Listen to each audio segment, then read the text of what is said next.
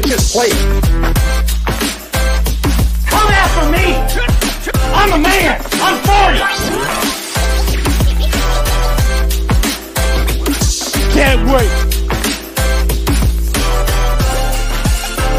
Let's go!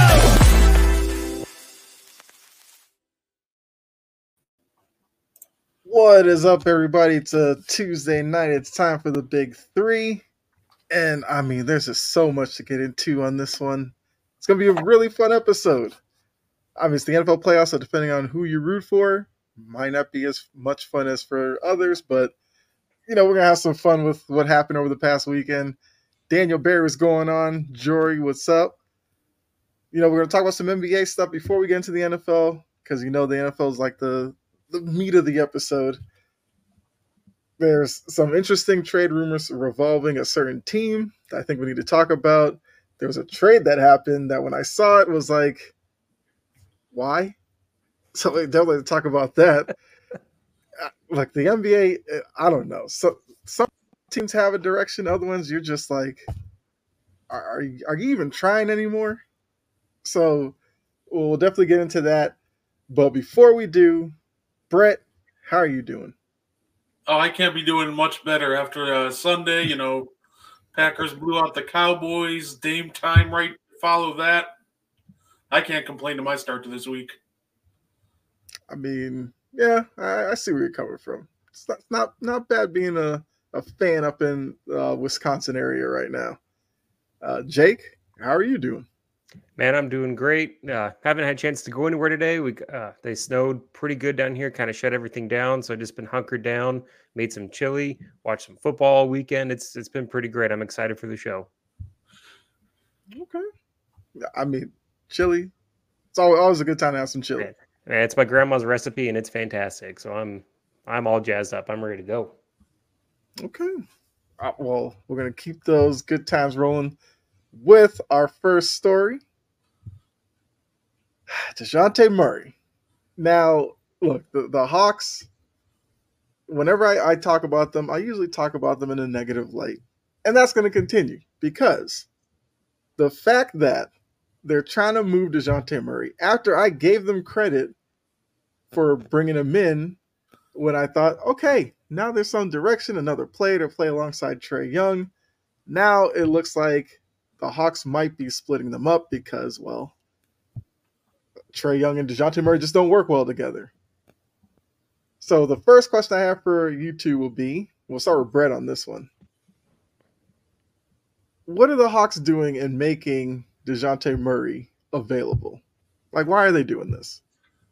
It's because this experiment hasn't worked out like they thought it would, right? And I'm not sure if uh, Dejounte's just disinterested or what's going on, but he's clearly like regressed as a defender, and just overall, he's definitely seemed like he regressed from his time in San Antonio. And I think that shows up well in the stats too. If you look at the defensive rating with Trae Young and Dejounte Murray, the Hawks are better with Trae Young on the court by himself on defense without Dejounte Murray. So I think that we have a situation where you actually do end up having to move DeJounte because I think he almost looks disinterested. Like he doesn't really want to be there anymore. And his engagement on defense isn't there. And this offense just doesn't suit him at all.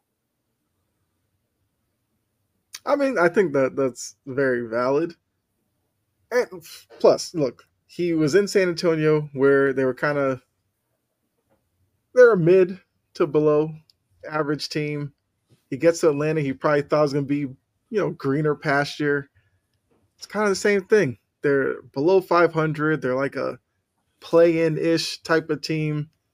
So maybe he has lost some interest. I'm like, I don't think the regression defensively is who DeJounte Murray is. It, it just doesn't make any sense, right? Looking at his measurables and everything, like he look he has long arms, everything. He looks like a guy that defensively should be much better. So it could just be this the surrounding, you know, Hawks and, and everything that's going on with them. But you know, it, it's the Hawks. It is what it is. Uh, Jake, question for you would be because Jory put in the chat that they need to move Trae. Is Trae Young a bigger issue than DeJounte Murray on this team? Man, so you first of all, you can't trade Trae Young. Like he's the most popular athlete in Atlanta. And if you trade him, even if it's the right move to do, unless you get a complete haul, the fans are going to riot. He's he is entertaining to watch for the fans. He can light it up. He can be really good. But I do feel like there's kind of a, a, a Trae Young problem in Atlanta where he's not good defensively. He needs the ball in his hands to move a lot. Don't let the assist numbers fool you. He needs the ball in his hands to be really successful. And I think it just kind of bogs everything else down around the team. You could, yeah, if you trade Trae Young, you could get a huge market for him, way more than what you could get for DeJounte Murray. But that just signals a complete rebuild. And with you already owing two first round picks to San Antonio, you can't count on your own team to be bad to get value from having a bad record. Like at this point, there's no there's no point in them being bad because of those two picks that they gave in this DeJounte Murray trade. And I just, yeah, you probably have to move Murray. I think he's the easier piece to move. Young has the big contract. He's way more beloved in Atlanta, but I think he's the problem. I think he's the, been the, the core part of what's going wrong with this team. And honestly, one of the worst things that probably happened to this team was when they made that run a few years ago in the playoffs because it seemed like Atlanta was closer to uh, to being a true contending team than what they actually were. Kind of fooled management, fooled the ownership, as opposed to just a more of a slow rebuild. But I, I think it's a Trae Young problem, 100. percent As Jory put in the in the chat, that some I'll say in Atlanta are starting to sour on Trae Young. I do think there's a large section of Hawks fans that, kind of like you said, Brett, because Trae Young's in commercials, because he's an All Star guy they feel like he's untouchable. But when you watch the Hawks play, it's obvious that Trae Young cannot be your best player if you want to be a championship team. Because when he gets to the playoffs and he faces teams like the Celtics or the Heat, teams with like bigger guards or wing players that can switch out onto him, he's minimalized. And the other issue, probably the reason why they're moving Murray, is if Murray has the ball, Trae Young is disinterested off the ball. And I think that is a big issue with the Hawks. I mean, I've seen some Hawks fans coming at Quin Snyder saying he's not the right coach. Trust me, I don't know what coach there is for Trae Young. Nate McMillan wasn't good enough. Now Quin Snyder isn't good enough. Like, who, who are you getting? You getting Phil Jackson? You want Phil Jackson from back in the day? He's bringing Michael Jordan with him. Like, how, how, are you doing this? And the triangle's going to save Atlanta in 2024. Yeah, Come on. Running I, I, Capela, Jalen Johnson, and Trae Young sounds great to me. I mean, look, Jalen Johnson is probably a saving grace because I thought he might have been a little bust potential, but he's really played well this year. So at least when you watch the Hawks, you're seeing a young guy kind of develop. My my problem would be once he's probably ready to take that next step, will Trae Young kind of get in his way? So I think if the Hawks had any guts, they'd move Trae Young, take the PR hit. Like, who cares? If it leads to more wins, you'll be fine. But I, I hate to see them move Murray because I I am a Dejounte Murray fan, but you know, like you said, Brett, when you see him playing with Trae Young, it's just not a good match at all. Yeah, I, no, I it's not. Oh, go ahead, go ahead, Brett. I, just think they got to ask themselves what do you, what do you care about more? Because if you care more about selling tickets, the highlights, Trae Young's going to get you that. You care more about winning, then you got to move off Trae Young. He can't be your best player, and I know Hawks fans are going to be like, "Well, in uh, 2021, we've seen teams plenty of times have one really hot year. They get hot at the right time." even though they're not close to contention, and then just make a random run to the Western Conference final. We've seen that before. Mm-hmm. And the Hawks just happen to be the team in 2021 to do that. So yeah. I think they just got to ask themselves do you, do you care more about the highlight reels or the product on the court? Because it's clear that Trae Young can't be the best guy on the championship team. That's yeah. a that's a great point, Brett. I mean, it's not even like a championship team. We're talking like just contender. We're talking like a, just one step below Philadelphia kind of a team. And for all the people that might say that Quin Snyder's not the right coach, look, I watched him for however long he was in Utah. I've been a fan my whole life. Quin is a fantastic coach. He can get a lot out of a lot of people. The thing that he really relies on is everyone to have a lot of effort, a lot of tenacity, and to hustle. And when Trae Young's not doing that, and he has this max contract, and he and he probably feels like he's untouchable, like there's not a coach that can coach that out of him. There's not a coach that can get him interested because Quin, we've all seen the meme, at least I have as a Utah Jazz fan, of him looking like a psychopath at at players either you know uh, half-assing it or, or dogging it or refs. Like there's so many jokes about him being like some serial killer with how intense he is. That's still there in Atlanta. Trae Young just doesn't it doesn't translate to him for whatever reason. That's a Trae problem. It's not a Dejounte Murray problem. It's not a Quin Snyder problem. Right. This is his third coach. If he's still doing the same thing that he's doing with every coach at that point, is it really the coach? Right. Like the, the first coach, I just blanked out his name really quickly, but um, I feel like he was inexperienced, so it's kind of easier to push a lot of the blame onto him.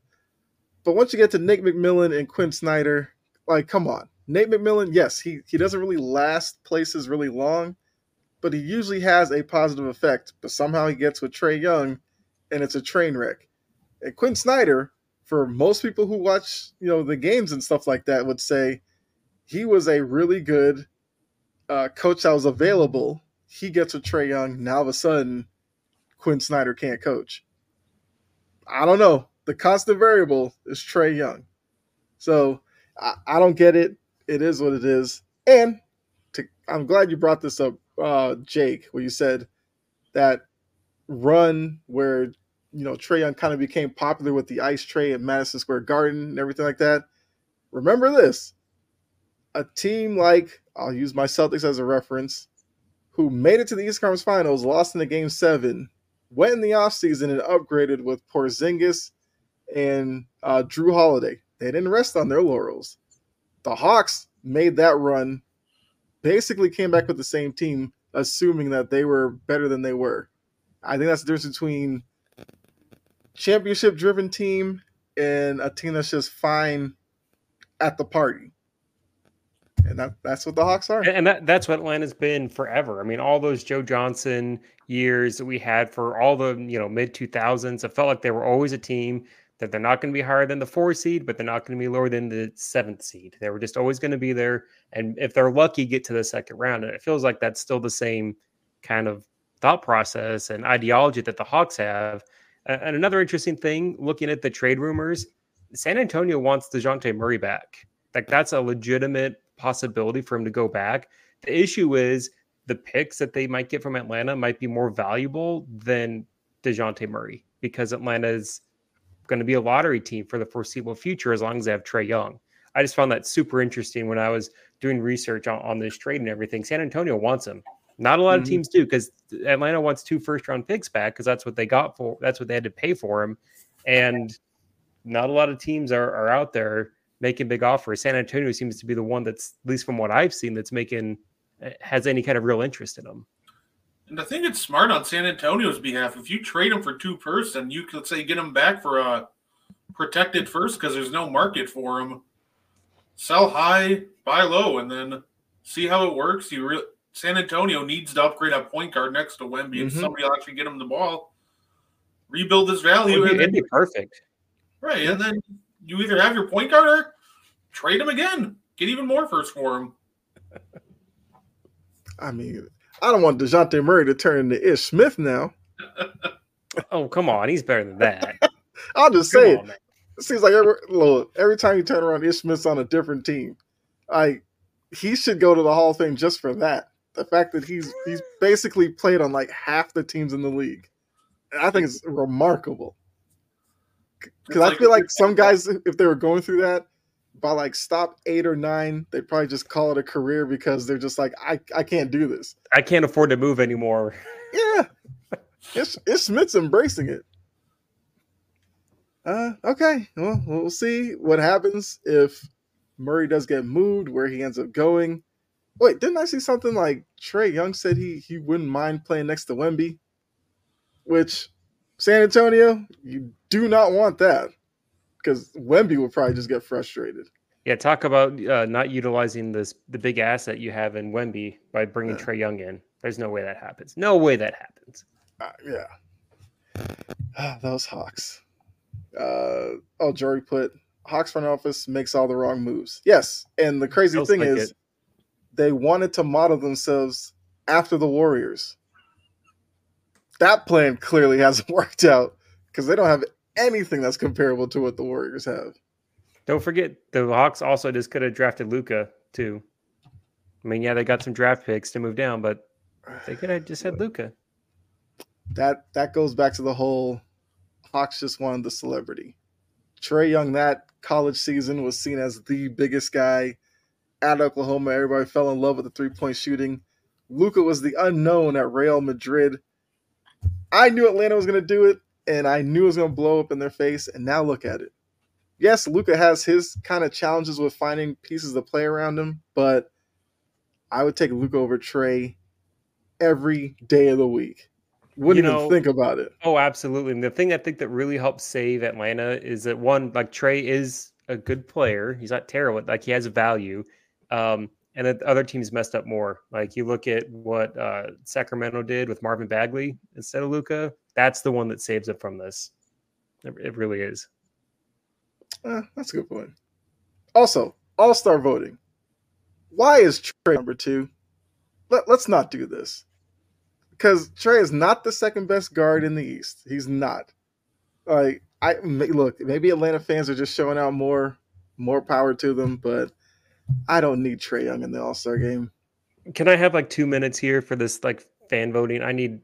I've hated NBA fan voting ever since I knew what it was. It is garbage. It is stupid. It it shows how it's just who has the most fan, like the biggest fan base. I can't remember years where Allen Iverson played like three games and he was voted in. Yao Ming plays like ten games. Oh, he leads the the league in All Star fan voting. There's so many years where it's just oh, that's my guy, regardless of how good he is.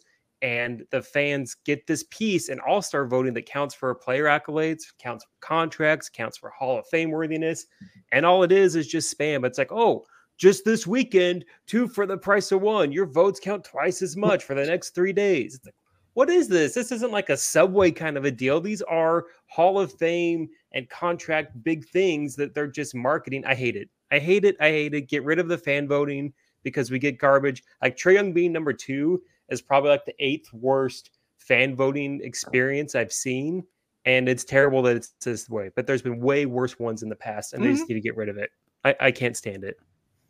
Oh, I, I agree with that. You got guys like Zaza Pachulia getting almost voted in. Why they had to change fan voting in the first place?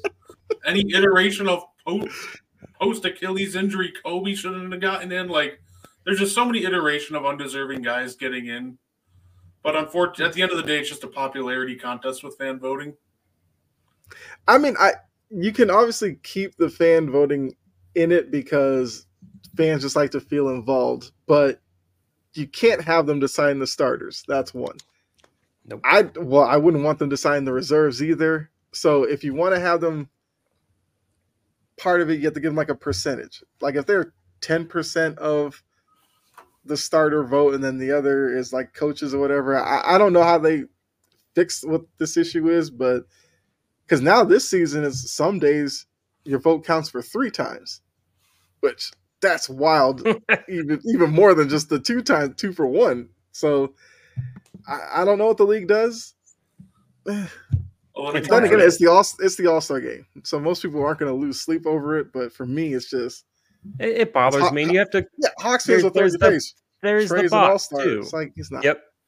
You got to worry about bots on the Twitter thing, and it's just it makes it disingenuous. Whereas other sports have their All Star, Pro Bowl, whatever voting, and it feels more legitimate. It feels more right. This one, it's just you look at these guys and you're like, how? Like like Brett makes a great point. Kobe Bryant, that after that Achilles injury where he hardly played, it's like why?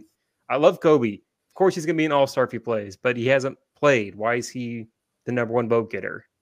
Just doesn't make any sense. That's the NBA. It's fantastic. Just gotta I love mean- it. I didn't even realize that three Fantastic. times. They count the one vote as three. They do Yeah, that now? I- yeah, they do that. It's like every so often. I think the the last time did it was probably this past weekend, and then before that was like two weeks before that. It's like you just I don't know. It's just like random days. They'll be like your vote counts three times today. Let's get Al Horford into the All Star game. Let's make it happen. I've been saying, bald Derrick White, gotta make it happen. Uh, let's see. Joker should be over LeBron. You know, look, LeBron's gonna get there no matter what. LeBron could be 65 and they'll vote him in. So that's that's not really a fight worth having. All right, let's get to the next one. A trade went down. It's, it's not going to change much of anything in the East, so don't worry about that. But uh, okay, let me be serious for a second. the Pistons. I, I mean, I, I saw this and I was just like, two franchises that have no idea what they're doing anymore.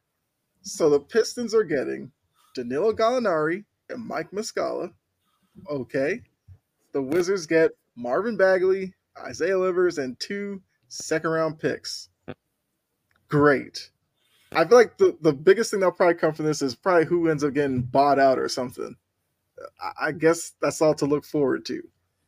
But looking at this trade, who, who wins this, if anybody?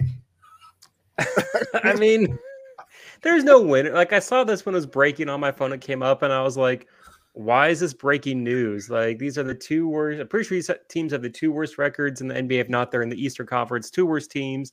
They're going nowhere. At least Washington finally is deciding to fully tank and go full. Just let Jordan Poole get a million shots in so they can lose.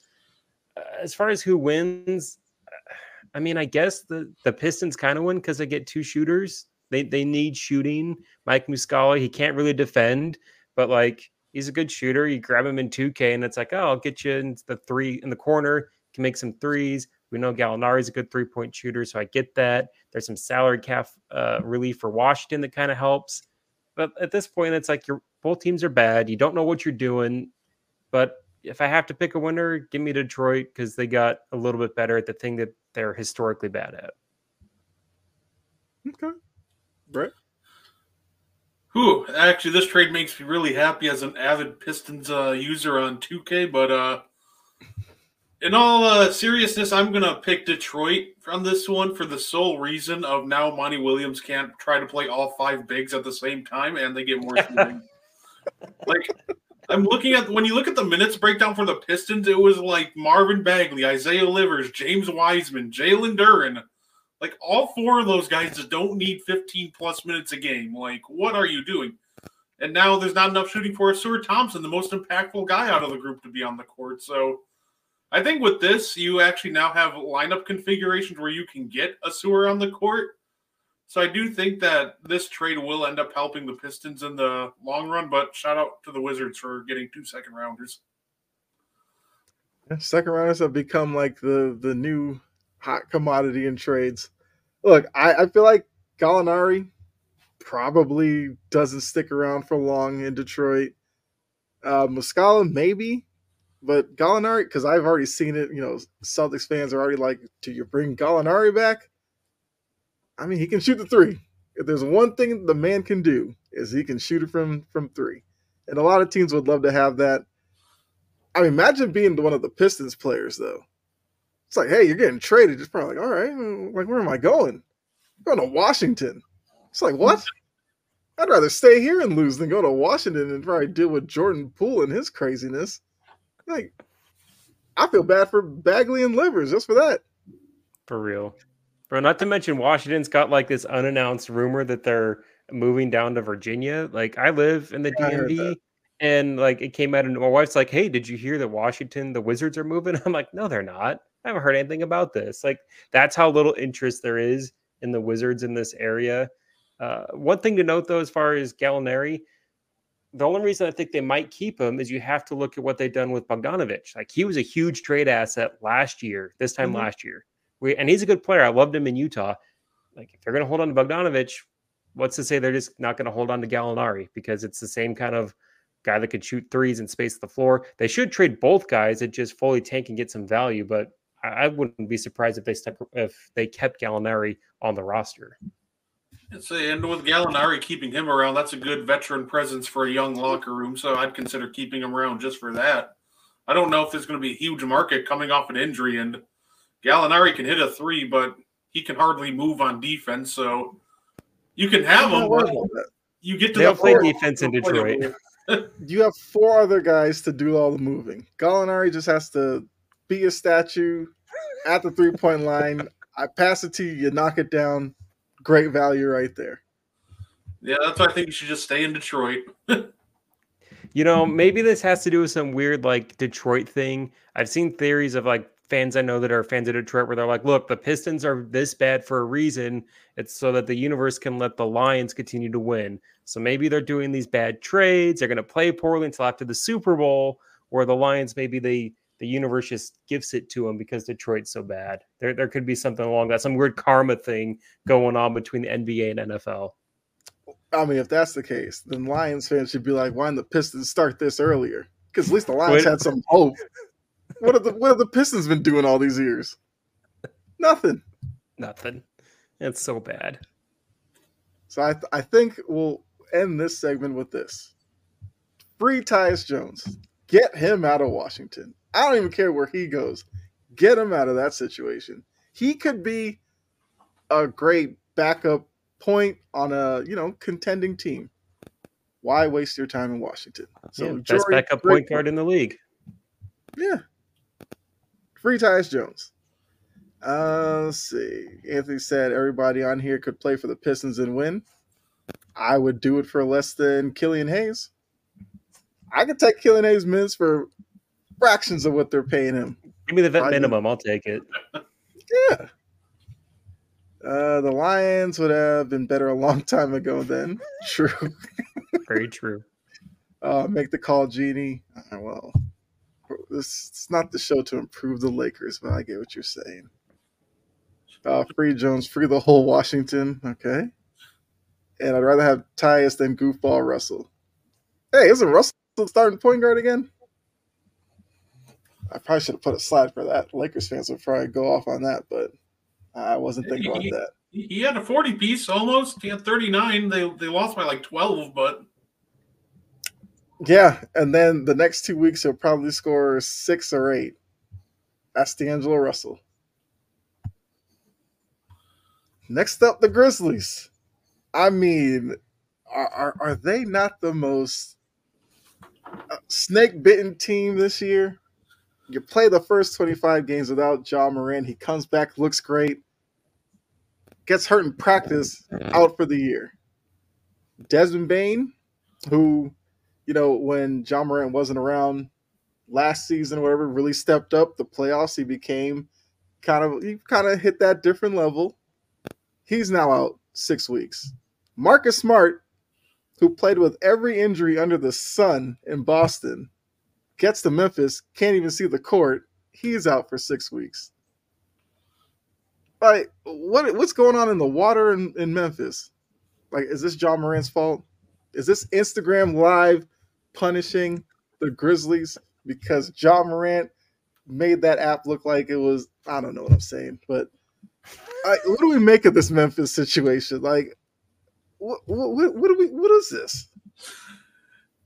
Do you, do you feel Uh, bad for Memphis? I mean, Jory doesn't. She's a Lakers fan. Why would Well- she? But you know. that that was a phenomenal rant, Kyle. You sounded like somebody. Ah, ah, all them video games. it's But, like, I mean, look, Marcus Smart. I loved him in Boston. They traded him. A lot of people didn't like it. I understood the move. I wanted him to do well in Memphis, but you know he's seemingly going to go through a injury riddled season. You know, Desmond Bane. A lot of Celtics fans were mad that the Celtics passed on him for Aaron Nesmith, who's no longer in Boston. So, you know, obviously that was not the right decision. And it seemed like he was really coming into his own, and now he's gone. And then Ja Morant looked like he might have led the Grizzlies back from that terrible start to a play-in situation. And now their season, if it wasn't like done before, it's definitely dead now. Uh, let's see. Yeah, I mean, I'll let you get caught up on the chat. Uh, Memphis, who cares who's next to get injured? Okay. Uh, I feel bad for the players, not the team. I feel bad for them, not. What's going on, Marlon? Yeah, like, what do we make of this Grizzly situation? This is bad. I mean, the thing that's terrible with this is I remember a couple years ago in the playoffs, the Jazz were the one seed. They were playing Memphis in the first round, went five games, and uh, I'm watching Memphis through these five games. I'm like, man, like Memphis has got it figured out. That was my thought process. I've said this a couple of times. I said this last year on the pod when Ja was going through all of his stuff. I said Memphis just feels like this team that's it all figured out. They got the right player out of their draft in Ja. They have all these good players. They're almost too deep where they have to kind of move on from players. And from that point to here, it's just like everything that could have gone wrong, it's just gone wrong. Ja Morant went off the rails. He had his issues. Then he gets hurt. Desmond Bane, we have his, yeah, everyone's hurt. Nothing seems to be going right. They just can't catch a break. So I'd say they're snake bitten. It's a, it's a shame because I feel like Memphis has a really good fan base. They were starting to turn things around and become really exciting. Like as much as I liked watching the old grit and grind Grizzlies, it's not everyone's taste. They wasn't mm-hmm. exactly the most entertaining basketball, so they were very.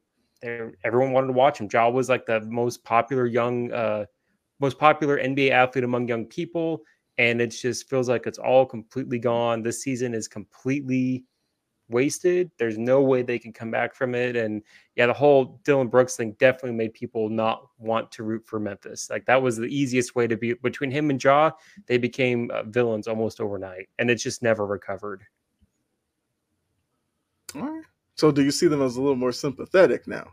Because Dillon Brooks isn't there anymore, and yeah, Ja had his stuff, but at least when he came back, he looked like the the player from before the heel turn that he had. So, I do you still see see them as unlikable, or because Dillon Brooks isn't there, you can kind of root for them again? Because Dillon Brooks definitely made it hard to, to root for Memphis. He, he, did. He did. I, I I feel bad for him. I feel bad for the fans, and there's a lot of good players on there that that is just really hard. Like you want to see them do well. I want to see uh, Morant not just be a good player on the court, but also off the court. So there's definitely some sympathy on my end. Right. I think that this could almost end up being a blessing in disguise for Memphis. Okay. Because this team is still missing a piece, and now they're going to get a lottery pick to potentially add that piece. They need a center. Steven yes. Adams went down. This team hasn't really looked the same since that expect Ja hurt, but Steven Adams does make a bigger difference than a lot of people notice. They need a real center to play next to Jaren Jackson. So they're going to get a lottery pick, and now they can either A, draft a blue chip prospect at center, or trade for a center, or just a big, somebody who can grab boards, something that Jackson can't do. So I think that this injury hurts, and it's unfortunate for the Grizz, but I think in the long run, this is going to end up being a blessing in disguise for them. I mean, that's that's definitely the a good way to look at because I do agree. The the one issue I've I've always had with Memphis, there was two. It was Ja's perimeter game, which it kind of seemed like when he came back, he was hitting threes all of a sudden, and their low post because yes, Jaren Jackson's been in the defensive player of the year conversation, but he's not that guy you, you needed someone. That's why Steven Adams is so important because Adams is that physical presence, but now he's been hurt the past couple of seasons. They they they need somebody else. I don't know who, but go get Bismack Biyombo. You can probably get him for twenty dollars. You know, all he knows how to do is rebound because he can't do anything else. That's what they That's need. True. They just need a guy like that. But can we also just say real quick how shocking it is that Steve for me, whenever I look at how old Steven Adams is, because I feel like he's been in the league since like 2005. The mm-hmm. dude's only 30 years old, but it feels like he should be like 35 or 36. Like he's that's I just a, looked up, he's legitimately point. 30 years old. Blows my mind every time I think about it. Yeah, that's crazy. Yeah. Uh let's see. Jory. No, folks don't be feeling bad for my Lakers are injured, so I don't feel bad that the Grizzlies have injuries. I mean, yes, that's true, I guess. But you know, that's different. Lakers are historic. What's Memphis history? You know, now the grit and grind Grizzlies, because Jake said it wasn't everybody's cup of tea. I liked watching them. Like, who didn't love seeing Tony Allen? I mean, he did have Celtics ties, but like Tony Allen, uh, Zach Randolph, who look, I, I never understood how Randolph put up the numbers he he did.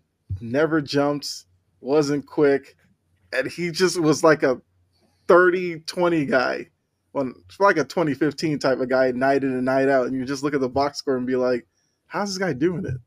How does he get rebounds when he can't jump over a soda can? Yeah.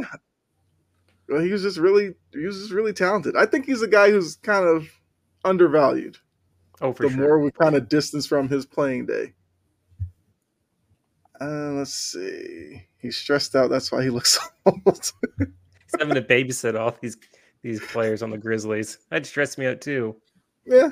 And also to mention the Brandon Clarke uh, absence is, is- has been big as well for the Grizzlies. sure. All right, so uh, that's all I have for the NBA. So before we get into the NFL, have a quick word from the network. Hey guys, it's Pavel the Cat, and Evan Rev Reynolds. And we are two guys in hockey talk. We are here every Wednesday night at 7 p.m. Mountain Standard Time to talk all things hockey. What are we talking about, Evan?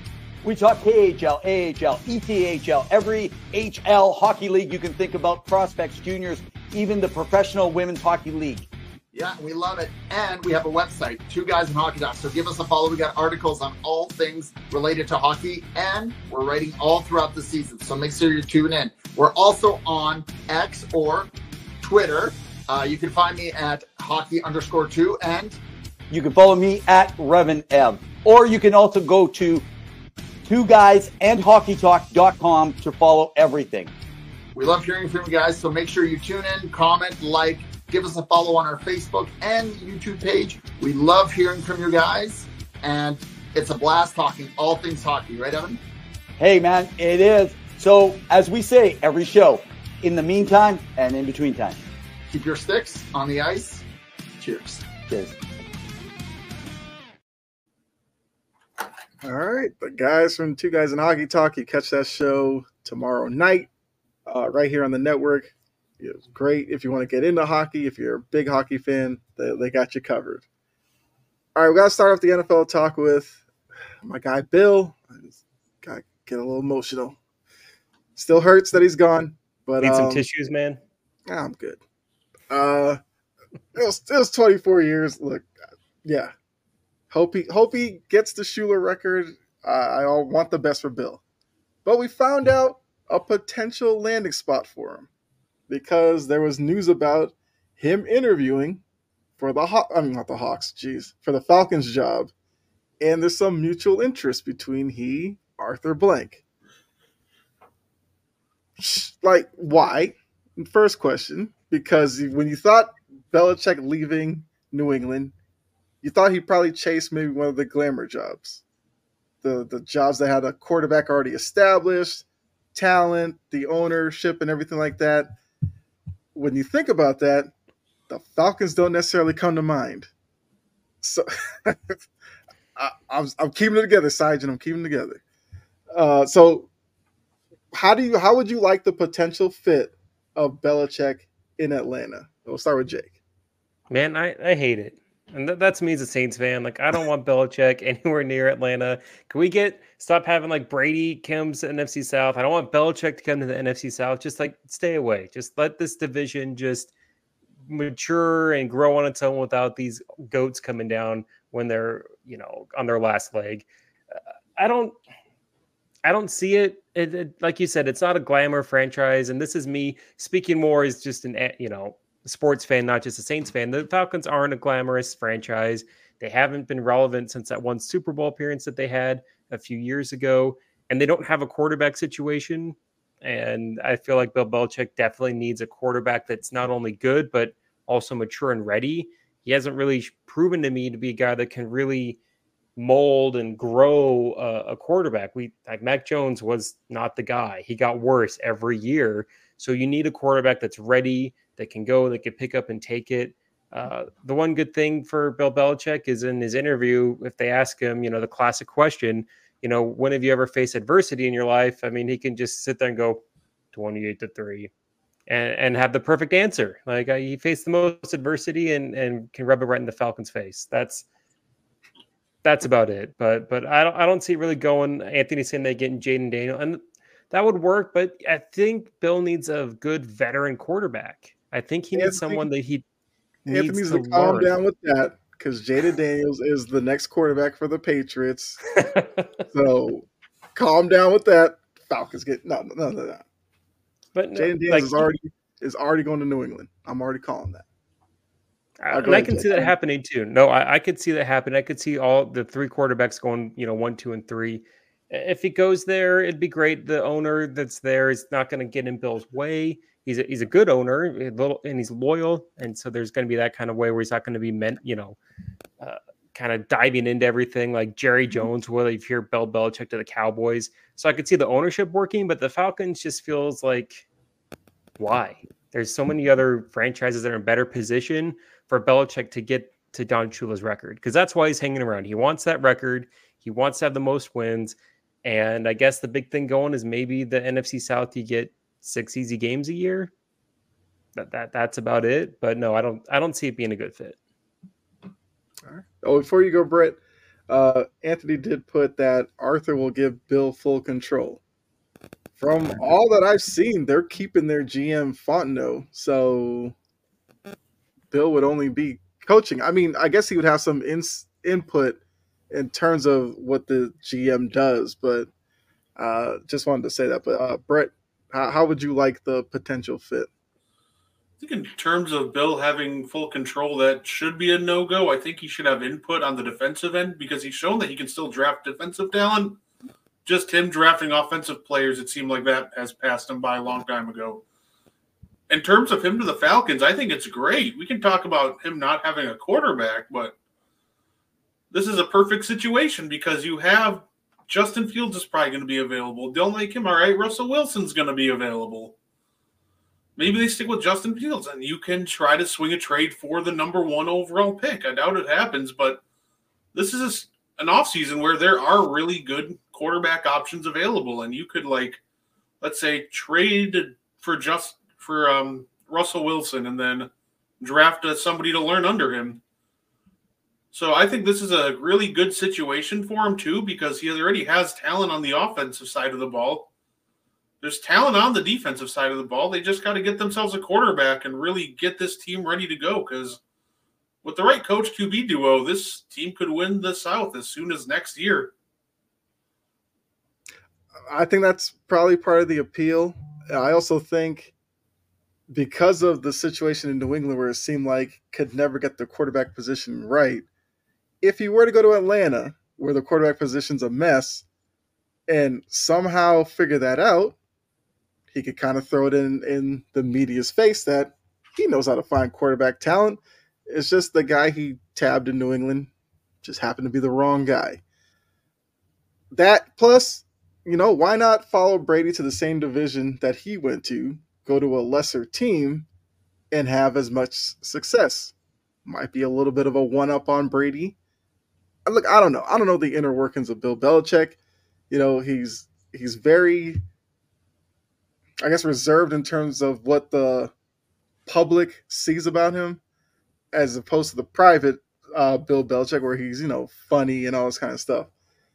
I think it'd be interesting because, like you said, Jake, you know, with the NFC South, he'd probably become like the biggest name within the division, and he's not even a player.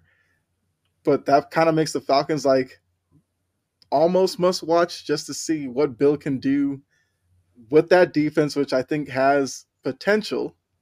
Uh, if they put when his players say it all the time, Bill in the locker room has a sense of humor. He just never shows it outside of that setting.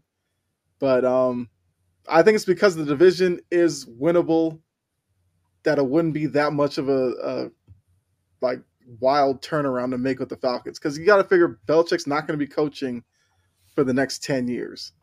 So in Atlanta, he can get in if he gets a quarterback like I said, uh, Russell Wilson, uh, Justin Fields. Falcons probably go from six, seven wins. I don't know, nine, ten, maybe. Not, it's not. They're not that far off. Much like most of the other teams outside the Panthers, I guess, in that division. As long as Bill doesn't cause additional, I mean, doesn't take much to to add traffic to this city. Good point, though. Uh, let's see. Yeah, I think Oh, I caught up on the comments. Go ahead. I'll saying, let's not forget the biggest factor for the Falcons. Bill might actually use some of those first round picks. Bijan, Kyle Pitts, and Drake London would be doing backflips. Absolutely, yes. Oh, well, especially with the running game. You know, Bill loves a good running game. So, uh, Bijan, Allgeier, they'll all get used because Bill likes spreading it around as well. So, yeah, uh, I think it's interesting. I don't think he ends up in Atlanta. But then when I look at Belichick, I just last thing before we move on, where do you see Belichick coaching next year? Or do you think he takes the year off and waits for the next round of coaching hires? I don't think he takes the year off simply because of his age. He's got. I mm-hmm. don't know how old he is, but you figure I- five years is the max. I think he's, coach. 70, it's like 71, 72, that area. So you figure five years is probably the max. Three year kind of three to five year windows where he goes. I think, and a lot of people have been kind of saying this, so I don't take too much credit. I think it makes a ton of sense for him to go to Philadelphia. That Okay. defense is a mess. What can Bill Belichick do? Regardless of how the offense performs, regardless of the drafting, Bill Belichick still knows how to coach defense. We saw with the Patriots, they had a great defense, even though their, their two best defensive players were out. And what is he really good at? Linebackers and secondary. Like that's kind of his big deal there. And what Mhm. is Philadelphia really bad at? The linebacker and the secondary. I felt he could go there. There's a kind of a culture in place. He can help go there. He has a good quarterback in Jalen Hurts who's ready to win. Who Bill Belichick, I think, I think they would work really well together. Just for everything I've got from Jalen Hurts, as far as the person that he is, the leadership that he has, it, it's a really good fit. The Eagles are in a win now mode with the talent that they have. They don't have the time for a rebuild, and I just think Philly makes way too much sense. Uh, I, I think Nick Sirianni. We're going to talk about the Eagles more, I'm sure. But if if I'm Philly and I have a chance to get a guy like Belichick, I'm firing the the coaching staff and bringing him in because that makes that fixes your big problem on defense and makes you a, an immediate contender in the NFC. Whereas this year they just fell off the face of the earth. So, according to Jake, uh, Eagles fans get ready for Bill, Josh McDaniels, and I don't know who Bill's deep. Oh, his son as defensive coordinator. There you go. Might you might send Gene on another hour rant. Uh, but uh, Brett, uh, Brett, where where do you see Belichick next season? When uh when I first thought about where Bill Belichick goes, my first thought was if he wants a set quarterback, I like the Eagles fit. I think that's a great fit, but on the off chance that job isn't available, the first thought I spot was the Chargers. You already have your franchise quarterback. That defense does need a lot of help, especially in the run game, but there's pieces there that you can work with. So I do like the Falcons fit, but uh, I'm going to guess he ends up in with the Chargers, and I think the added bonus is he gets to actually be somewhere warm for most of the year. Okay. Much different than his last game in New England, where it just looked absolutely miserable the entire time. Yeah. A uh, couple of interesting destinations from the chat. Uh, because somebody brought up the Cowboys. Look, for Bill to go from Robert Kraft to Jerry Jones, wow. Talk about extremes. So I don't see that one. Anthony brought up the Seahawks. Imagine Belichick following Pete Carroll at a second place because Carroll was the coach in New. England for what two, three seasons. Then they went to Bill. If he now replaces Pete Carroll in Seattle, that would be uh, incredible. So for me, I always thought that uh, Bill would end up probably in a place like Washington. He just seems like the, a guy who would fit in Washington. You know, they're not too far from a lot of military stuff.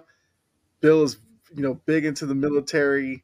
You know, they just came off of Ron Rivera. Obviously, I'm, I'm thinking should get that job, but we know how that might go. But you come off of, of Ron Rivera, you go to Bill Belichick, you get another guy who's a great leader, great face for your franchise. Just that Belichick brings a little bit more success than Rivera does. So that's the job I saw because I assumed with the Chargers it's probably Harbaugh or I feel like it's kind of Harbaugh or bust right now, and I, I I just don't know about Bill out there. I feel like Bill would enjoy being in that weather too much, he'd hate it. Like he, he needs to have some reason to be a little bit miserable.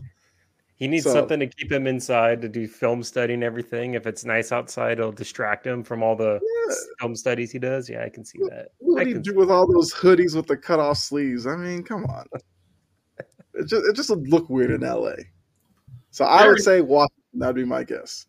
Okay. There, X Factor, he does have a husky, and they do like the cold weather. So That's true. We, that Husky made waves during that COVID draft. Became a celebrity. All right. So now we go from off the field to what happened on the field. We had Super Wild Card weekend.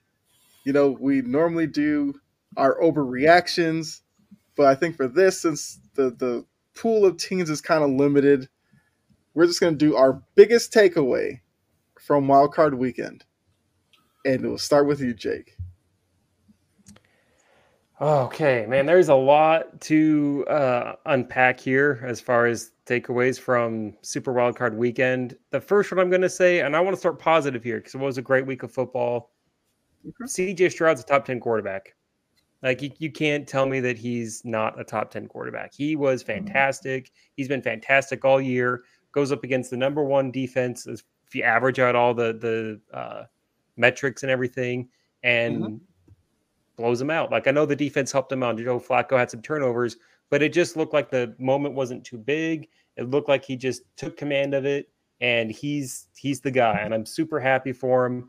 I was a big fan of him coming out of the draft. Thought he should have gone number one. And for me, it's he's top ten quarterback. He's awesome. Okay. I mean, that's, that's I mean, that's definitely a takeaway from the weekend. Like he went up against the number one defense in Cleveland and looked about as comfortable as possible, even in the face of some blitzes. He stood in the pocket, took tough hits, and still made plays down the field. So yeah, I mean, I, I'm I'm right there with you. I think C.J. Stroud going into next season Top ten. is, is definitely putting a lot of teams on notice, and the the future is definitely bright down in Houston. All right, Brett. Uh, I feel like we probably know where your biggest takeaway might be going, but go ahead. I'll do uh, my uh, kind of non-homer one with this one. Actually, the the moment is too big for Dak Prescott, and I think they need to be careful about giving him a new contract.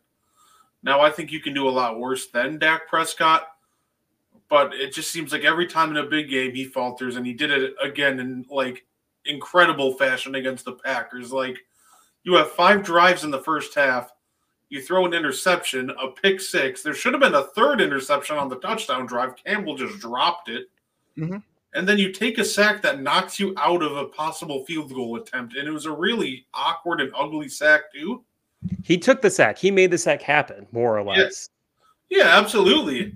So I, I just think that one of my biggest takeaways is that maybe that they really they got to be careful with this next contract because it looks like the moment does get too big for Dak Prescott, and you you can't pay a you can't pay a a middle of the road guy superstar money and expect great results.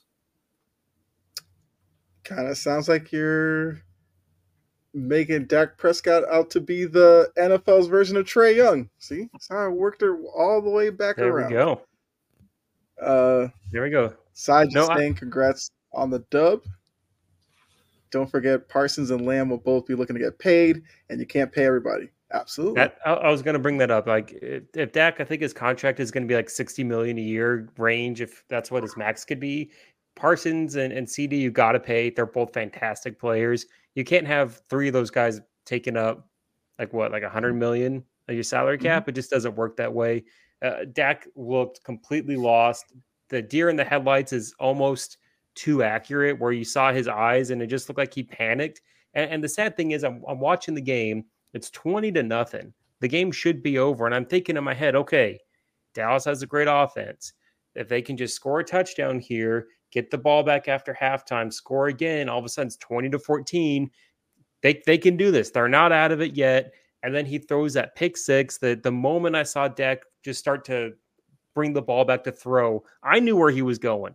If I know Yeah. where he's going before he throws it, sure, it's, the safety's going to know. It was one of the worst pick sixes you've ever seen. It was like a, a Brett Favre kind of level of pick six where you just see it happening and you just want to tell him no, and it, it blew the game. And the thing that I hate is that the Dak fans that are out there going to say, look at his stats, but they're all empty calorie stats. That game was completely over when it was like 34 to 10, or I don't know what the score was, but something along those lines.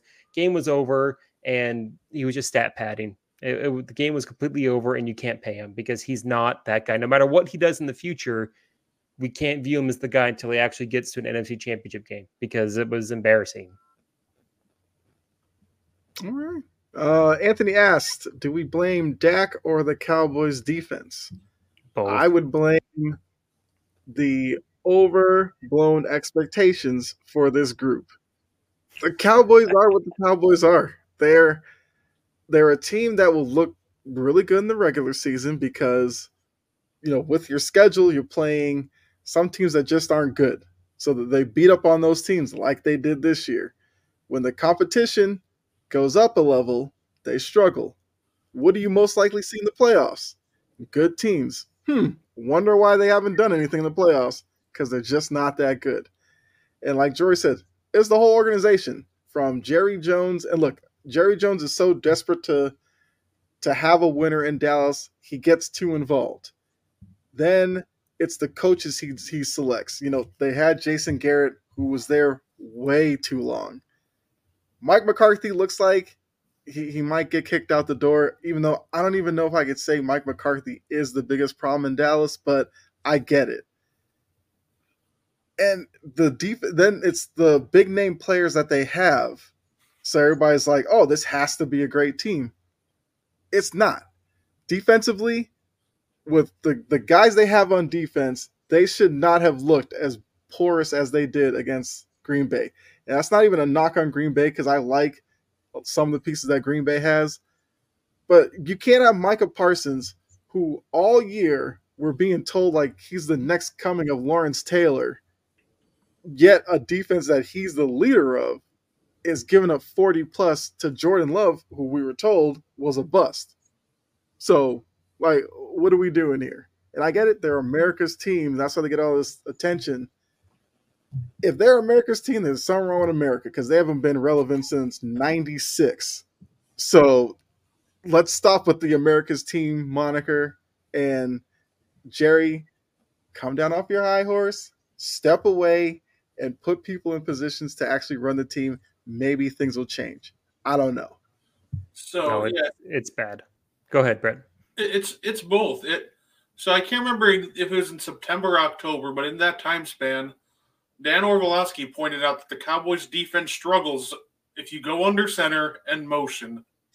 Mhm. Mix it in with some deep play action, it really confuses the entire defense. This is something that's seen early in the season. That's just something that Dan's pointing out that early. I think part of it's on the coaches for not seeing some of these issues that we saw rear its head. That guys like Dan we're seeing, and it's true. You see Packers in motion, the defense wouldn't know what to do. Play action, they'd completely freeze, allowing the tight ends and everybody to get behind the linebackers. And now they've officially forced you to choose: do you go cover the deep crosser, or do you cover the guy in the in the flats? I think that that's where the Cowboys coaching staff failed because you knew that the Packers were going to do that. They're going to go under center, they're going to motion, they're going to try to confuse your defense. And it looked like you didn't prepare for it at all. It looked like you just found out 10 minutes before game time who you were playing. On the flip side, yeah, this is all on this is on the players too. Dak missed a lot of easy throws. He had a terrible half. At the same time, they lost a lot of steam when CeeDee Lamb dropped what should have been a first down, forcing a punt. Next, and then things kind of went shortly off after that. So the players didn't play well, but the coaches didn't prepare them either. So this is just completely on everybody. No, it's a complete and total failure from like every level in the organization. And I know we got other things to do. I just want to say, Dan Quinn, if I'm a, an owner, he should have cost himself a job. Like he's going to be lucky to keep his job job as defensive coordinator. Everyone's wanted him to has him penciled in to go to Seattle. If I'm Seattle, Yeah. I want nothing to do with him. After that showing and what we saw in Atlanta before, I don't want him coaching my def being the, the head coach. It's a defensive guru that can't stop the run. That you get if you get confused by motion, do I want him to bring in Seattle where he's gonna go face Kyle Shanahan twice a year? Like and Sean McVay twice a year? That's not gonna work. It's gonna be it's gonna be awful. And I just I think he cost himself a, a head coaching position because I wouldn't hire him. I mean, that's a good point because I was going to kind of touch on that. That if this was the last we'd seen of uh, Dan Quinn in Dallas as defensive coordinator before getting a head coaching job, like this is not a good showing. Nope. So, I, he'll probably still get some job because of you know the regular season the defense had and everything like that. But you, you just kind of need a I don't know if it's a philosophy change or something because even like the guys in the secondary, they have like a lot of guys who take a lot of chances, get interceptions, but you can beat them over the top. And I, I don't know. But then again, I, I'm not in the business of fixing Dallas because the more misery they have, kind of the happier I am because they're they're still holding on to the '90s like it's retro Thursday or something. Like you got to move on, get into the new millennium or something like that. But I don't know. It's actually kind of crazy to think that every NFC East team could have major changes within the structure. Like Washington already moved on from Rivera.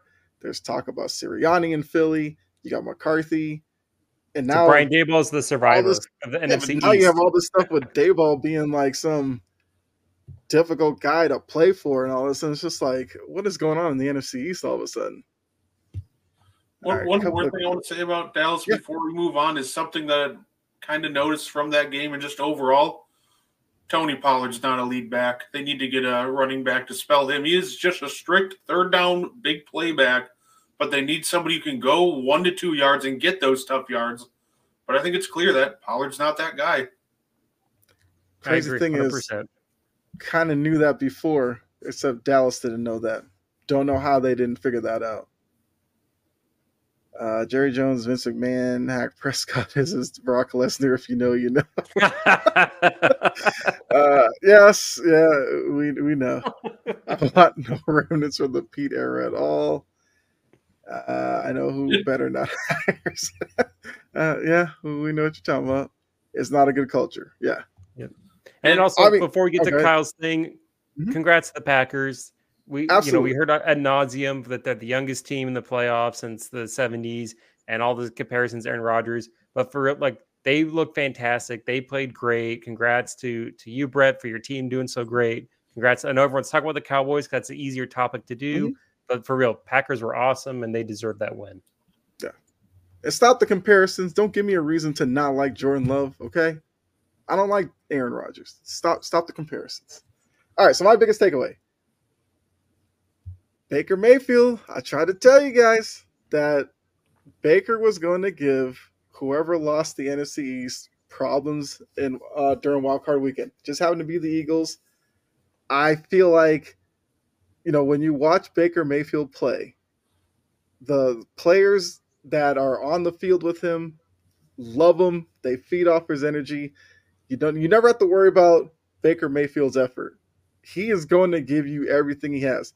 Now, sometimes that doesn't translate into great quarterback play, but I feel like with a guy like that, you know, players in the locker room will better back him up than necessarily a guy who, you know, has terrible mechanics, has a terrible attitude, that can split a locker room. Baker Mayfield is a guy who bring a locker room together. And look, some people will count out the Bucks this week. I wouldn't be so fast to do that because of how the and look, Mike Evans got to start catching some of these deep balls because if he had caught a couple, I mean the Eagles would probably be I don't know what today would even look like, just going off of how it ended up. But I, I'm impressed by Baker Mayfield. I feel like you know he's he should have locked up comeback player of the year. He probably won't, but Baker's got he's got to stay. I don't know what his contract situation is, but Tampa lock him up. Oh, lock him up easy. He earned himself a starting position. Like, there's no way they're not going to be positioned to draft anybody, and, and, there's no one that they can bring in. There's a lot of quarterbacks available.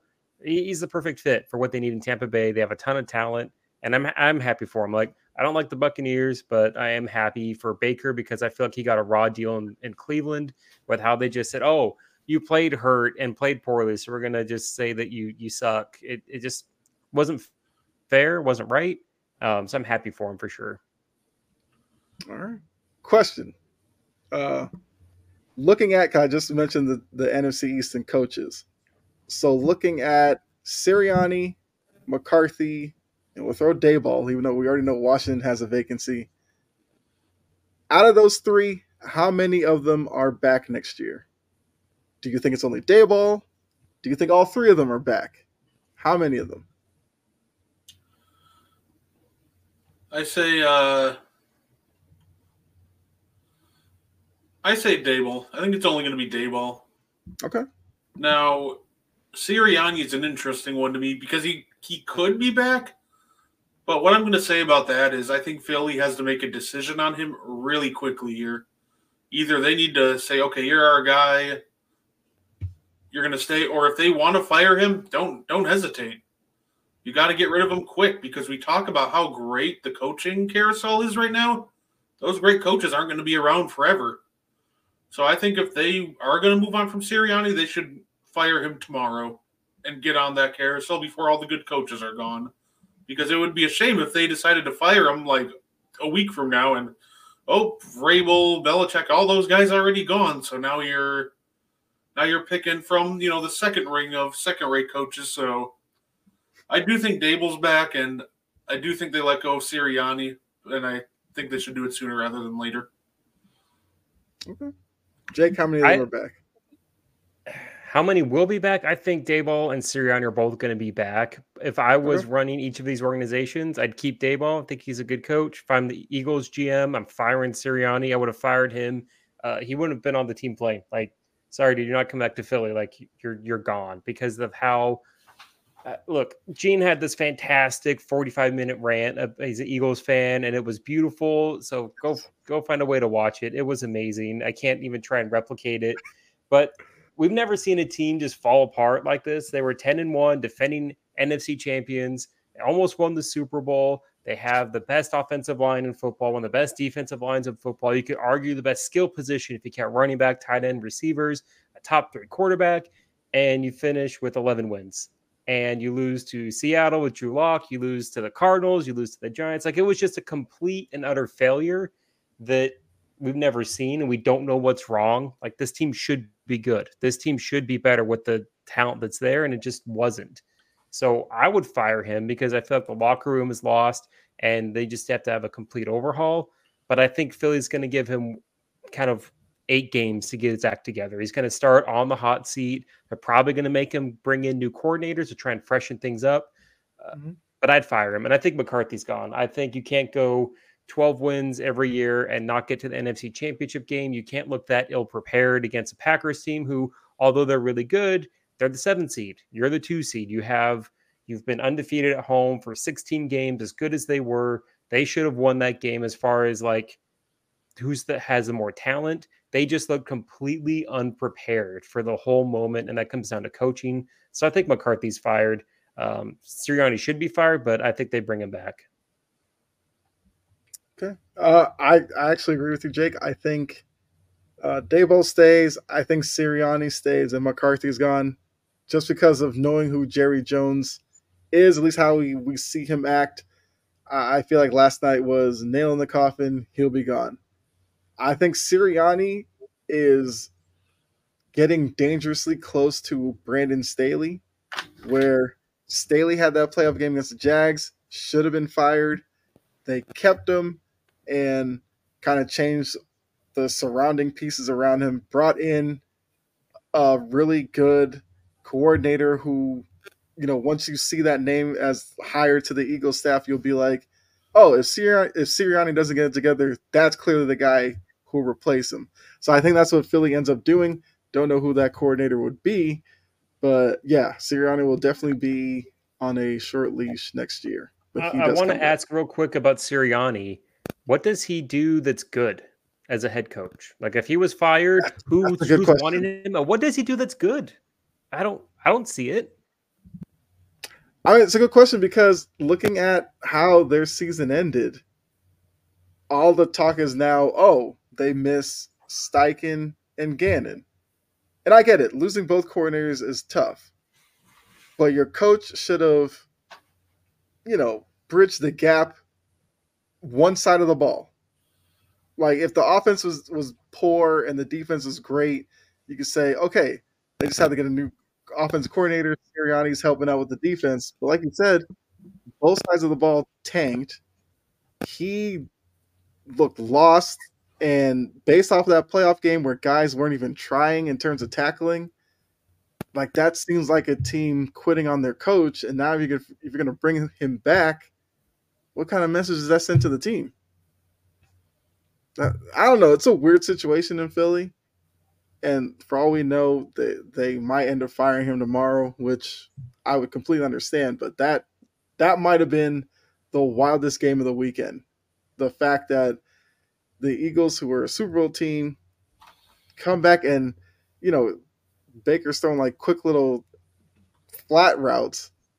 Guys are running into each other and it's turning into touchdowns. And it's just like, what are we doing? Bradberry's getting torched uh, even from early in the season, we said the middle of the field's an issue, and it was still an issue last night. Never fixed it. So it's terrible. Yeah, they, Since they started ten and one, they've been like the worst team in the league. Like you can't like Carolina and, and the Eagles. Those are like the two worst teams in the league since week well, it's a week thirteen. Like the Eagles did nothing good. Their defense was probably the worst. Their offense was bad. You can't lose to the Seahawks with the Drew freaking Lock beat barely beat the Giants and then get your butts handed to you by the Giants and the Cardinals. Like you can't go out that way when you're trying to fight for the one seed. It's just they were like the worst team in the league second half of the season, and you he should be fired. I just don't think they will. I think they're gave him one more year. Yeah, after starting ten and one, they finished one and six down That's the stretch. Terrible. I feel bad for for Jason Kelce too to to go out as great as a yeah. player as he is to go out that way, and you could see it watching when the game was over and they pulled him and he had to put his helmet back on because he just couldn't deal with all the stuff.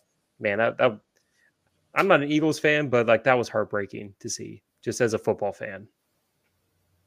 Yeah, I mean, look, anytime you see a, a really, especially for at, at his position, one of the greatest players recent years, to see it end that way, yeah, it's definitely tough.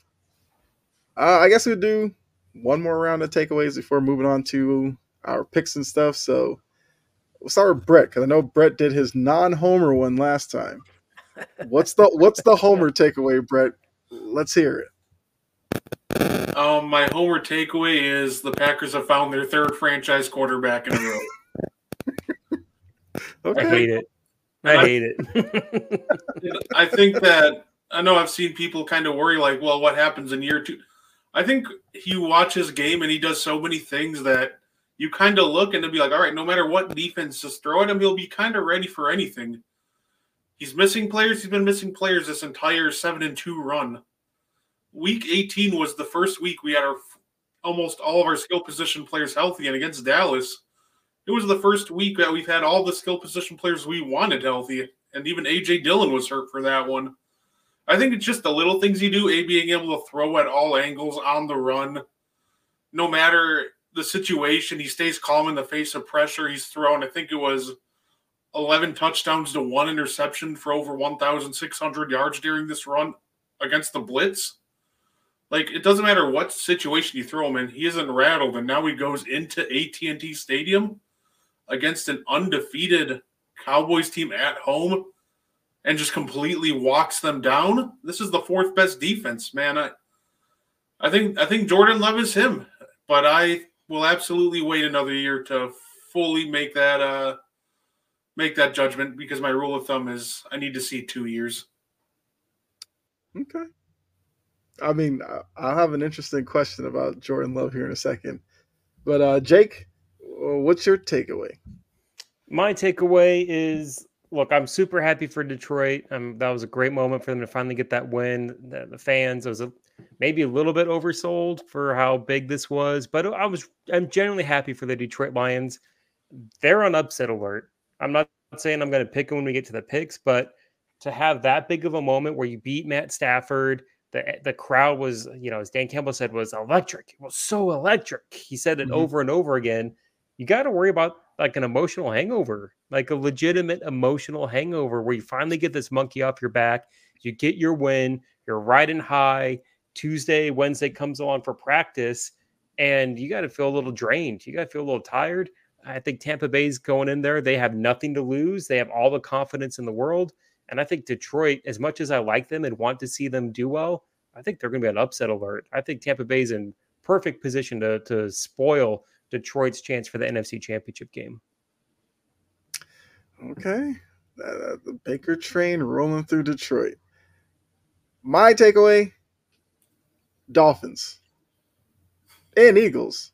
But what was what was up with the lack of effort from some of these teams? It's the playoffs. Now look, the, the Dolphins lost that game against the Chiefs well before they actually kicked off. When they lost to the Titans late in the season, and then with everything on the line, knowing full well if they did not beat the Bills and lost the division, they were more most likely going to go to a cold weather city, and they they no showed that game. Then to show up Kansas City, you know the Tyreek Hill revenge game, whatever you wanted to call it, that Dolphins team wanted no part of that weather or tackling. And they got the result that they deserved. You know, I don't, I, they're another team that's kind of like the Cowboys now, where I don't care how explosive they are in the regular season, I'm, I'm not buying in because they clearly are a team that has to have perfect conditions in the playoffs in order for them to have success. And if you really look at it, when would that ever happen? because it's probably a good chance they'd have to home either field. roll through. Right, they'd have to be the number one seed and have home field all throughout. But even then, I do question like how tough of a team they actually are when it gets down to it in January and if they ever made it February football. So, uh, yeah, Dolphins. Great takeaway because they they definitely didn't show up and they definitely aren't a. Uh, a strong team. We've seen that all, all year long. It's kind of been the feeling we've had. But the Cowboys and the Dolphins' effort is nowhere near as bad as the Eagles. Let's just be real here. That that Eagles team implosion wasn't just a one week thing like we saw with Dallas or a couple of week things with with uh, with Miami. This was like a month and it's like a six week implosion that is historical on NFL terms. So let's let's not lump Miami in there. Let's give them a little bit of a break because Philly's implosion was just unbelievable, but yet believable based on what we've seen. I think. No. Uh, okay, Brett. Yes. All I'm going to say is I think the worst contract this offseason is going to be this Tua extension. I think they're going to extend him for superstar money. He's not a superstar. He's a one read quarterback. If you force him off his spot, he doesn't look comfortable improvising off schedule unless he's tucking the ball and running. So I think an offense built around Tua is limited, and I I think this next contract is really going to handicap the Dolphins. They, they shouldn't give him the big contract. Honestly, heading into the next season, Jordan Love should be getting a bigger contract than Tua, based off of what I've seen this year. I'd rather give Jordan Love a big bag than Tua. All right, that's I mean that's a good way to end the segment because we'll kind of continue wildcard weekend talk in our next segment, but another quick word from the network. What's up, everybody? It's Control Simpson with Wire to Wire Sports Podcast, where we're going to cover all things breaking news, sports related. We're going to preview games, and we're also going to give you our reaction to the games that have happened before. You can catch us on Wednesdays from 7 p.m. to 9 p.m. And if you miss us there, no worries. You can also catch us on Roku with Northeast Streaming Sports Productions from 8 a.m. to 10 a.m. Hey, and listen, if you're not in all sports and just NFL, we have Sideline to Sideline. That's on Thursday nights from 7 p.m. Eastern Standard Time to 8 p.m. We'll break down the NFL week, the Thursday night game, and we'll preview all NFL action. And if you're like me and college football is your fix, tune in every Saturday morning at 10 a.m. for Coast to Coast College Football pregame show. We'll review the previous week's action, the day's biggest games. We'll give you our pickums, and we'll even give you some teams that are on upset alert. And if you don't catch us live, you can download us on Apple Podcasts, iHeartRadio, or wherever you listen to your podcast. We do also have a YouTube station, Wire to Wire Sports Podcast. Thanks for tuning in. All right, and we are back, and that's Wire to Wire. You catch them on the network as well tomorrow night, right before uh, Two Guys in Hockey Talk. All right, so up here, got Jordan Love, got McCarthy, Dak, got the Lions. So this one's a, a very simple question. Who had, in the terms of a player or team, who had the best weekend and who had the worst? We'll start with you, Jake. Of these three, of these three teams that we're seeing, I just use this graphic just in- for just in general? general for uh, wild card weekend. Sure. Um, you know, I'll also go with the guys here. I think it was Jordan Love, the Packers. They they had a ton of questions about could this be it earlier in the season. I have you know one of my best friends is a Packer fan. There was a lot of doubt about where Jordan Love was the guy, and he is. He I think he's a franchise quarterback. We'll see if he can translate to being like a perennial hall, you know, all uh, Pro Bowler. But I think they had the best weekend. They they showed out. They kicked Dallas in the teeth. They won that game handily, despite what the score said. And I think they had the best weekend. You you could say Detroit for getting that win, but for me, uh, with what Green Bay did and the statement that it was, the future's super bright, and I think they're the biggest winners. Okay, so who's your loser of Super Wild Oh, Card oh, weekend? my loser. Oh man. Uh, excuse me. If I'm going for just this weekend, it's Dallas. For it's just this weekend, it has to be Dallas. I think they had the most embarrassing playoff loss of, of the weekend. Again, the final score was nowhere near close to what the actual damage was. They were the two seed. A lot of people had them going to the NFC Championship game at the bare minimum, and they just completely fell on their face. They looked like they were just able to get pushed around. They looked out coach. They didn't seem to have their act together. Dak completely fell apart. And the season, like this, this iteration of this team feels like it's kind of done. Like this is their ceiling. Like they're going to be a good regular season team and choke in the playoffs. Philadelphia, their loss was awful, but we've seen this train wreck coming. We've seen it coming for two months. Uh, even though I picked Philly to win, a lot of people had Tampa Bay win in this game. A lot of people weren't surprised by the fact that Tampa Bay won. A lot of people were surprised that Dallas lost and lost in the fashion that they did. So they're the big loser for me this weekend.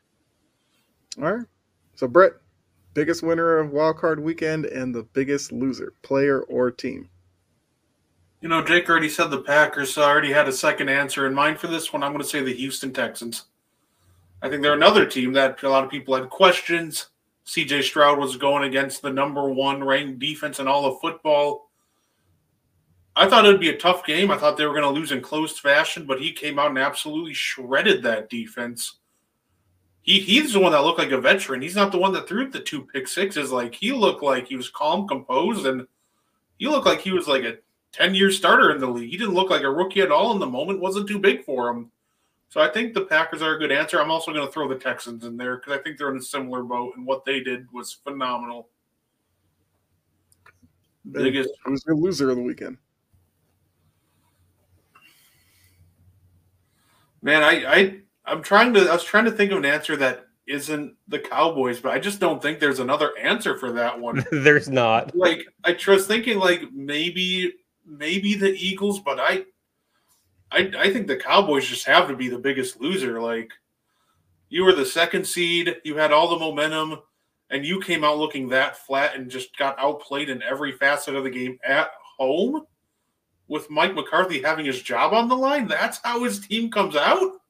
Nah, the biggest loser has to be Dallas, and I don't think it's all that close either. Okay. Uh, see, Cowboys set your Dog dog agrees. Uh, so for me, I would say biggest winner. I mean, I agree with you guys. Love the the Packers, the Texans. I'll just say C.J. Stroud had the had the biggest win of the weekend because he was a guy that I think a lot of people doubted how good he was, but now seeing him playoff setting and how great he did against that number one defense in Cleveland, you know, I, I definitely think going into next season, there's going to be lofty expectations now for him and that Texans team. And it seems like Stroud's going to be a guy who will be able to handle that pressure and continue to produce. So I think Stroud had the, the best weekend of anybody. The loser, I would say, kind of because of how it, it culminated with with you know this rough stretch, it has to be the Eagles because for them to go from losing in the Super Bowl to completely quitting in the wild card round the very next season, it, it now points to a lot of issues internally, whether it's coaching, coordinators, certain players, and then you have the Kelce retirement. So, and Kelce's definitely a leader on that team. So now that is going to change as well. I think there there should be a lot of changes in Philly, and if not, it, it might get even a little worse next year. So uh, for me, the Eagles were the biggest losers of Wild Card Weekend. Uh, let's see. Damien says Packers just got lucky. I don't think Love is that guy. Everyone thinks he is. Love is just having a lucky season. If Love was that guy, he would have uh, Packers holding the division. Damien, it's tough to please you. So because they didn't win the division, you just don't like them. I, I get it. I get Man, it. Damien's the hot take king, man. That's that's what he does. Yeah. Damien must have now watched a lot of Packer football. It's all right. I'll say that. Right, Damien. Who's your team? Because for some reason, I'm thinking it's the Bears, but I can't remember if that was you or not. Because if it is, that might explain a little bit of which, why you think Jordan Love is that way. Jordan Love's already their best franchise. It would be the best Bears quarterback they've ever had. So But uh, I guess while Damien types that up, question for you uh, surrounding these young quarterbacks. So rank these young quarterbacks right now, or you can rank them, I guess, going into next season. Okay, so Damien is a Bears fan. I, I knew I remember. there we that. go. That makes sense. So, that checks yeah. out. So Jordan Love, C.J. Stroud, Tua, and Justin. I'm not Justin Fields. Uh, Jalen Hurts. How would you rank those four? Okay. Number four is Tua. And, and I like Tua. I want him to be successful, but I think of the, we're talking about some legit dudes here. I'm going to put Tua at number four. Man, the thing that that sucks is this time last year I was saying Jalen Hurts was a top three quarterback and maybe second best. Like, Mhm. And I, I felt like that wasn't a, an overreaction. I felt like him being saying he's a top three quarterback with Mahomes was was totally logical. Uh, but and he did have some good moments here. I'm gonna, uh, man. The thing is, I really love C.J. Stroud. I lo- absolutely loved everything I've seen from him. Give me, give me Stroud one, Hurts two, Love three, 204. But th- those three quarterbacks, those top three I listed, those are all three quarterbacks I would absolutely kill to have as a Saints fan. Like I would give up a lot of stuff to have one of those guys in my quarterback because those are all three legit dudes. And, and I think Hurts just, I want to put Hurts at number one, but it just felt like he just didn't get it done. Like it just, despite the numbers, it just didn't look very good. And CJ Stroud, with the weapons that he had that aren't great, and a team that was supposed to win like four or five games to make mm-hmm. it the second round of the playoffs, I I think you have to give him a lot of credit for that. So I'll put him at one. Um, but the only one that's really set in stone is Tua. Tua's third. That or, or Tua's fourth, rather. Sorry, Mhm. that, that's the only easy one that's really to put there. All right, so you got Stroud, Hurts, Stroud, Hurts, Love, Tua. Love. All right. Damien said biggest loser of the playoffs. Mike, look, Damien, you you were just now you now you hating on Tomlin. You know, he kept the streak alive, got the team to the playoffs. So if you look at that team, not the most talented group, and they lost to a hot Bills team. But okay. that All right, Brett. your coach Okay. not even coming close to the playoffs. Right. So Brett, how are you ranking those four young quarterbacks? I'm gonna follow my rule of thumb here. I'm gonna give you two lists how I'm gonna rank them right now and how they'll eventually end up rating them because my rule of thumb is always simple. With rookies, I don't mm-hmm. put you at the top until I see at least two years. Because now the second year, you're the guys are gonna have film on you. They're gonna adjust. So I want to see how CJ Stroud and Jordan Love adjust to guys having a full year of film on them. So I'm gonna go Jalen Hurts one, CJ Stroud two, Jordan Love three, Tua four. Now, how I think it's going to end up eventually, because I think both of those guys are legit. I think it's going to be CJ Stroud at one. I think that we're gonna. This might be. Uh, I think Jalen Hurts is gonna end up at three. I think Jordan Love will end up surpassing him, and Tua at four. Now, if you want to switch Tua, I mean Jordan Love and Jalen Hurts, that's that's fine. It is what it is. But I think that that's how how it's going to end up being. Is Stroud will be the most talented, followed by Jordan Love, then Hurts, then Tua. And I The think that's interesting right. thing with- yeah, Go ahead, Jake. Sorry. the interest no you're good the interesting thing with with Hurts is his rookie year he didn't look very great. Then he gets a new offensive coordinator gets a play caller everything kind of changes and then the offensive coordinator leaves. And although his stats are good the play just seems like it kind of dipped. So i think it really depends on the offensive coordinator for for jalen hurts because he as great as he is it feels like there are some limitations for him mainly with decision making. So i think the offensive coordinators can play a big role in where he finishes in this ranking. Yeah, I feel like when you look at the four of them, the the biggest sticking point is Hurts and Love, because uh, with with Hurts, he's probably been the most successful of the four. But I mean, to reference the the Gene rant again, uh, Hurts seems to have issues reading blitzes, and that is something that you know if he never if he never figures it out, it'll, it'll definitely hamper his growth and how successful he can be in the league. But I, I mean, Mo put in here Stroud, Hurts, Tua, and Love. I mean, I wouldn't put Love fourth, but once again, it's not the worst list. Uh, I would have it as Stroud, Hurts, Love, and Tua, but uh, it's kind of hard not to put Love ahead of Hurts just because of recency bias and how uh, Jalen looked as opposed to Jordan Love, but I, I do think Hurts is a little bit better than Jordan Love right now. And The re- Damian just dou- doubling down on this Tomlin stuff. Mike Tomlin won a Super Bowl with a crappy team and hasn't done anything since with that season winning streak. Don't care. I mean, a lot of those seasons were with teams that probably shouldn't have finished above 500, and somehow he got them there. I don't know. That's This, something to this year included. This year, they should not have been a 10 win team. Right? Yeah. So when comparing Hurts and Love, that was the toughest one for me. But the one thing I do like, and you guys kind of alluded to it, is Hurts doesn't seem to react well to pressure, and Jordan Love seems to thrive on it. I already mentioned before when you blitz. Gene was saying you blitz. Was it you blitz blitz Hurts and then contain to one side? I think he was blitz him to his left, force him left, and then contain him. It worked really well. I remember hearing Gene talk about that. You blitz Jordan Love, thrown 11 touchdowns and one interception in the second half of the season against the blitz. I think Jordan Love's a better pure passer of the football in all situations, and pressure doesn't faze him. And I think that will bode well for him. And I think he's already more talented than Tua, and I don't really think it's that close either. All right. Good little experiment there. Uh, but yes, we'll get into the picks because trust me, they're they're they're interesting. I'll leave it at that. But uh, another quick word from the break, and we will um, another quick word from the network, and we'll be right back after this. Hey y'all, I'm Key.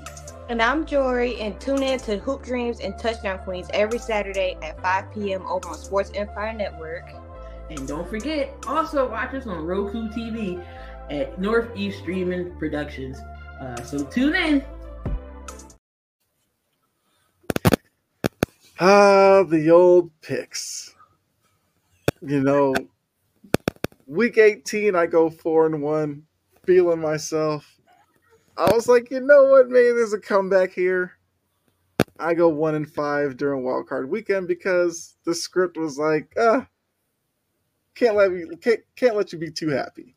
But it's all good because the one I did get right was the Bucks. That should count for like ten, but it, neither here nor there. look, some of the games are just infuriating to watch. You know, the Lions winning by one, was three and a half, whatever. Steelers made it seem like that they were going to cover, up until the fourth quarter. They felt they ran out of steam. Uh, who knew the Dolphins were going to no show the way they did? So whatever, it is what it is. The Cowboys won. I'm happy I got that wrong. I'm not gonna lie to you. That one doesn't faze me at all. But when I went one and five, I'm down to 35, 50, and one. I mean, I might as well be the Pistons at this point. And Jake went two and four. You got the Packers and the Chiefs right. Uh, Browns, Steelers, Lions, and Eagles were wrong. Brett killed it this week, going three and three. You got the Rams, Bills, and the Packers right, and Eagles, Dolphins, Browns. So we all slipped up on the Browns, and yeah, none of us got none of us got the same game correct. All right, uh, let's see. Mo says Tomlin won in the 2000s. Last time the Bears won, Walter Payton was still guy. uh, I'm sure David probably wasn't around for Walter Payton, so that probably won't even resonate. But um, but yeah, these picks. But luckily, or unlucky, if you're me, there's another round of games to pick, and let's get into those right now. Oh, of course, we start with this one because this is the one that I'm ready for. Got the Texans with CJ Stroud traveling to Baltimore to face MVP Lamar Jackson and that Ravens defense. Nine and a half point favorites for the Ravens. So, Jake, how do you see this game going? Man, they are giving Houston no credit, no love, no respect. I, I think Baltimore does win this game. I think they're the better team. I, I feel like it's going to be really hard for CJ Stroud to face back to back top level defenses uh, in, in, playoff situations. I think Baltimore is a more talented team, uh, but I think Houston's going to cover. I think this is going to be a surprisingly close game. It's probably going to be a four point game. Uh, I don't fully trust what Baltimore could do in the playoffs because we've seen them kind of flame out. They also really struggle when it comes to holding leads. Uh, they have, for whatever reason, as good of a running team as they are, they can let teams back into games. I think Houston covers, but Baltimore wins. All right, Brett, what do you think? Yeah, I agree. They're giving Baltimore uh, a little too much leeway here. I do think they win, but I think it's closer to like a four point game. So I think the Texans cover, but the Ravens win. Yeah, it should be like a five and a half point spread instead of nine and a half. Right. If it's five and a half, I'd have to think about it harder, but this right. one's easy for me. Okay. I'm agreeing. I'm taking the Texans. I mean, we're all I'm taking the one. Texans to win outright. Oh, oh they are coming upsetting the Ravens. I'm taking them because look, the Ravens will have the rest of the bye week. I think this Texans team. I, I feel like that Browns game. Is that me? I don't know what that was coming from, but yeah, I think we're good. Now. I don't hear it anymore. Okay, so I'm gonna say, I mean, people. Okay, Mo's agreeing Texas for the upset. I think that Browns game did a lot for the confidence in this team. They're a young group. I think DeMeco Ryans' effect, we're seeing it all over this team. I mean, I did say before the playoffs started, between the Browns and the Texans, one of those teams would give the Ravens issues. And I, I really think the Texans are equipped to go into Baltimore, contain Lamar Jackson, and I think CJ Stroud can make plays on the defense down the field. So give me the Texans to not only cover, but pull the upset. And that's Plus, not you just being a Ravens hater. That's that's you that your whoa, analytics cap whoa, on. Whoa, that's that's analytical right there. Okay, okay just hey, just seeing, man. There's Ravens hated it as well, but it's, it's more. It's like seventy five percent analytical, twenty five percent hate. But yeah, give me the Texans with the upset. I'd love nothing more for that. I'd be all for it. If it happens, I don't even want to like oversell it. I will be just smiling ear to ear next week. And if they lose, well, we'll kind of see where that goes. But uh, next up, we got Brett's Packers traveling to San Francisco to face the Niners. Another nine and a half point spread in the Niners' favor. So, Jake, how do you see this one going?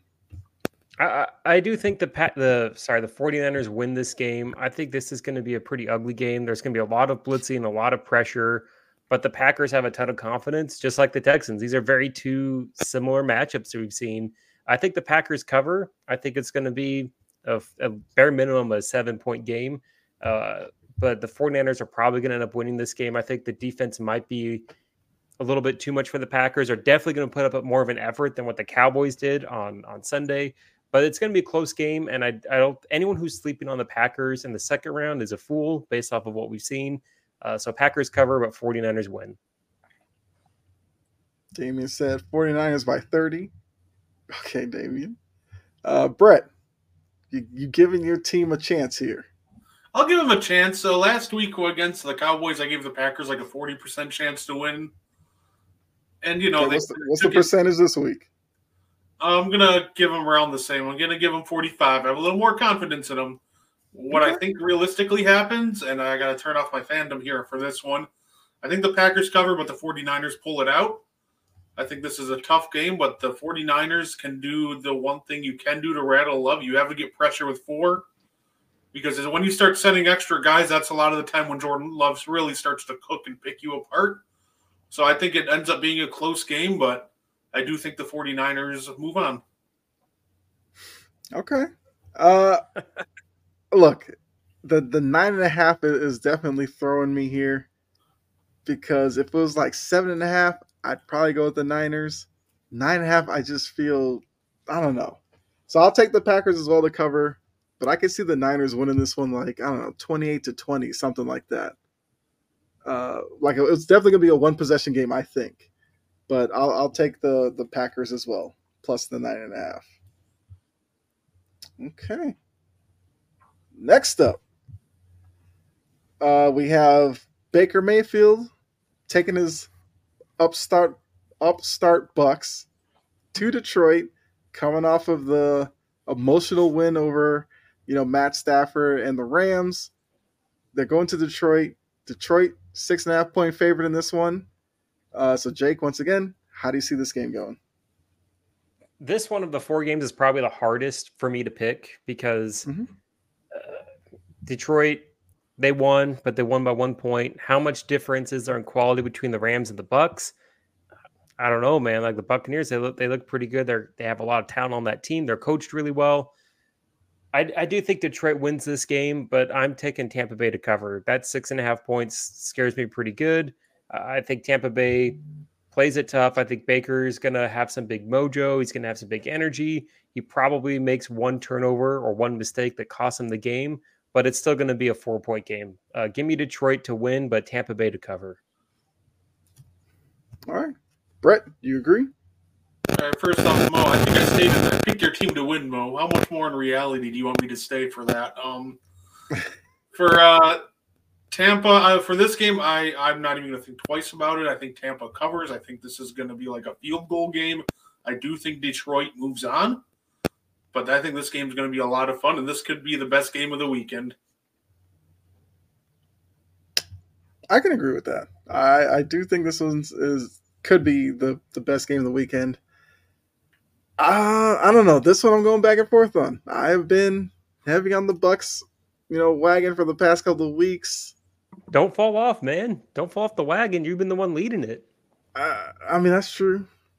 Issue is, I, I did. I kind of had the. I think I had the Lions making the NFC Championship game based off of the ESPN bracket challenge. So do I go against that? You know what? I'm gonna do it. I, I'm gonna go with the Bucks. I, you know, you got to give Baker Mayfield at least one more. I think the Bucks could pull off the upset as well, outright. So I'll take the Bucks plus the six and a half. Because, like I said, the the Bucks are going to play for Baker. Hopefully, Mike Evans doesn't drop any deep balls because got to capitalize on those. And the Lions, I think, yes, they'll they'll probably start off slow because of the Rams game, and that might be the Bucks' That opportunity hangover to, is going to get be a real. jump. Yeah, but I think if the Lions can hang in it by halftime, they might be fine as long as the Bucks don't get out to like a two possession lead. So the start of the game is going to be uh, important for the Bucks if they want to pull the upset. And now the final game. Now this one, I mean, Chiefs Bills. What do you need to say about it? It goes back to the playoff game a couple of years ago, where Bills looked like they're going to win it, but apparently, what was it, like 15, 16 seconds was too much time for Patrick Mahomes. The defense completely uh, bottled it. So, can the Bills get revenge on the Chiefs? Punch their ticket to the AFC title game? The Bills are a two and a half point favorite. We know the Chiefs have struggled all season. So, uh, Jake, how do you see this one going? I think this is the only game where I'm going to be taking the favorite. I think Buffalo is going to win this game, and I think they win by four points. It's going to be a three or four point game. It's going to be close. I just have a really hard time trusting in this Kansas City team, trusting in the receivers. Uh, the defense has been really good, but I feel like Josh Allen's really hitting his mojo. He played a good defense, albeit without TJ Watt in the Steelers, and he looked really good. I just feel like this is an off year for the Chiefs, and this is Buffalo's big time to shine. So give me Buffalo to win. It's probably going to be 27 21, 27 23, something along those lines. But yeah, give me give me Buffalo to to win and cover. All right. Brett, do you agree? I'll take Buffalo, and I think they win by 10. I think this is going to be a game where it's a three point game throughout, but then the Bills pull away with a last minute touchdown. And everybody thinks that Mahomes is going to answer, except the reality is he can't because he doesn't have the receivers to answer. He doesn't have Tyreek Hill to all of a sudden just give him 30 yards out of nowhere. Travis Kelce's not only regressing, but he is pretty much getting double covered every play, forcing the receivers to make plays. And I think that continues this weekend, and it costs them. They lose by 10. I, I gotta agree. I like the Bills in this one. I, we actually agree on every game, which oh, means oh man, that, we're going to go 0 for 6 or whatever it is. hey, as long as I drag you guys down with me, I'm perfectly fine with that. I, I just think you know the the situations are a little bit different than they were a couple of years ago. You know, Chiefs, like you said, they're not as invincible as they as they were, and for the Bills, I, I feel like the Bills see the landscape of the AFC this season and feel like this is their year to take advantage and and get to a Super Bowl appearance. Because I do think that's something Josh Allen needs on his resume. He, he needs a title, uh, AFC title game first, obviously, and he needs a Super Bowl appearance.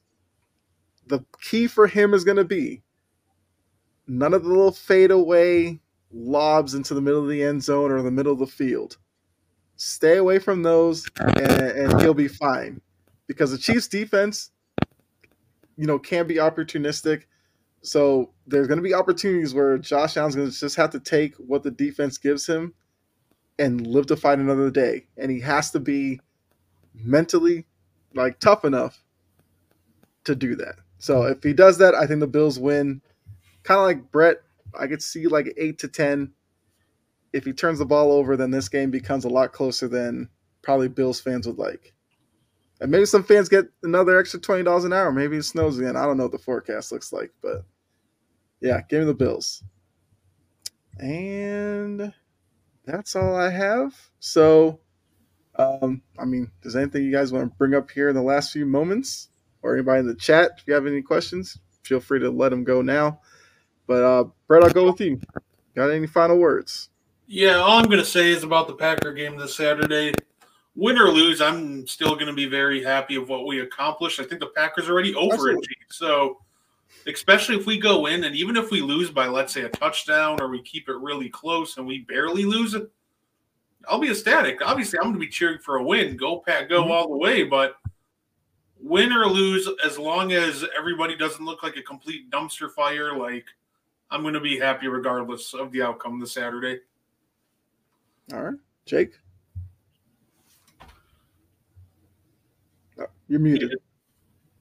Thanks for that. I don't have a whole lot else to say. It was a great weekend of football. I guess I'll just leave it with this. Like, which team are you more disappointed in for for the whole season? Dallas or Philly? Not just for the weekend, for the whole season. Dallas or Philly? We the last spontaneous question for both you guys. I'd say Philly, because I already knew what Dallas was. An overachieving regular season team that can't cut in the playoffs. I really thought – start of the season, the Eagles were going to be at worst back in the NFC title game. Yeah, I I think for the full season it's easily Philly because like I don't think anybody expected that collapse out of nowhere. Like I said, if you the question was for this weekend, Dallas, because that that collapse just really came out of nowhere. But Mhm. for the full season, man, I I just don't know what happened. But that team just folded down the stretch. We haven't seen that since the 2017 Steelers did it. but even the 2017 Steelers, we knew were frauds. Like we we knew like they weren't as great as we were as yeah. For me, it's the Steelers or sorry, it's the Eagles as well. I thought they were going to go back to the Super Bowl. I thought they had immense talent on both sides of the ball, and for them to fall apart like this is historic. And again, if I'm running the Eagles, Sirianni's fired already, but I think he sticks around. But yeah, Eagles. That disappointment. That's a that's a top tier, like top three all time uh, collapses we've seen in NFL history. Yeah. I mean, my final word will be uh, everybody tune in for and one coming up after the big three and go Jerod Mayo. I got to see the staff that he puts together for the Patriots because for the first time in a while, I'm definitely intrigued with the direction of the Patriots. You know, no Bill Belichick. So I want to see who he brings in as the offensive coordinator, who becomes his defensive coordinator. And does this mean, since the quarterback is the biggest need, we're just going to take one at number three? I don't know how to feel anymore. So that's all I got. But Brett, go ahead. Oh, uh, one last thing, real quick, just a little schedule change. We're uh, we're actually moving and one to Thursdays now, because That's following this will be uh, line in the sand. So if you're a pro wrestling fan, stay tuned. And if you really love and one, yeah, you can check us out on Thursday. That'll be after uh, sideline to sideline. All right. I mean, Damien threw out a wrestling reference earlier in this in the show. So Damien, you got to stay tuned for Line in the Sand. It was fantastic. I loved it. Loved every bit of it. Yeah. So we're we're we're into what Royal Rumble season. So I'm, I'm sure you guys will have a lot to talk about on Line in the Sand. Can't wait for it. But yeah, so make sure and one's Thursday after sideline to sideline, and we also have bases loaded on Thursday. So action packed Thursday. But appreciate all of you in the chat, Damien, Mo. Even though Damien, you're getting reckless with that Tomlin talk. Uh, Mo, Jory, everybody else. Appreciate all of you. Make sure you're back here next week for another episode of the Big Three. So for myself, uh, Brett Gardner three, Jake, enjoy the rest of your night, and we'll see you next week. Bye.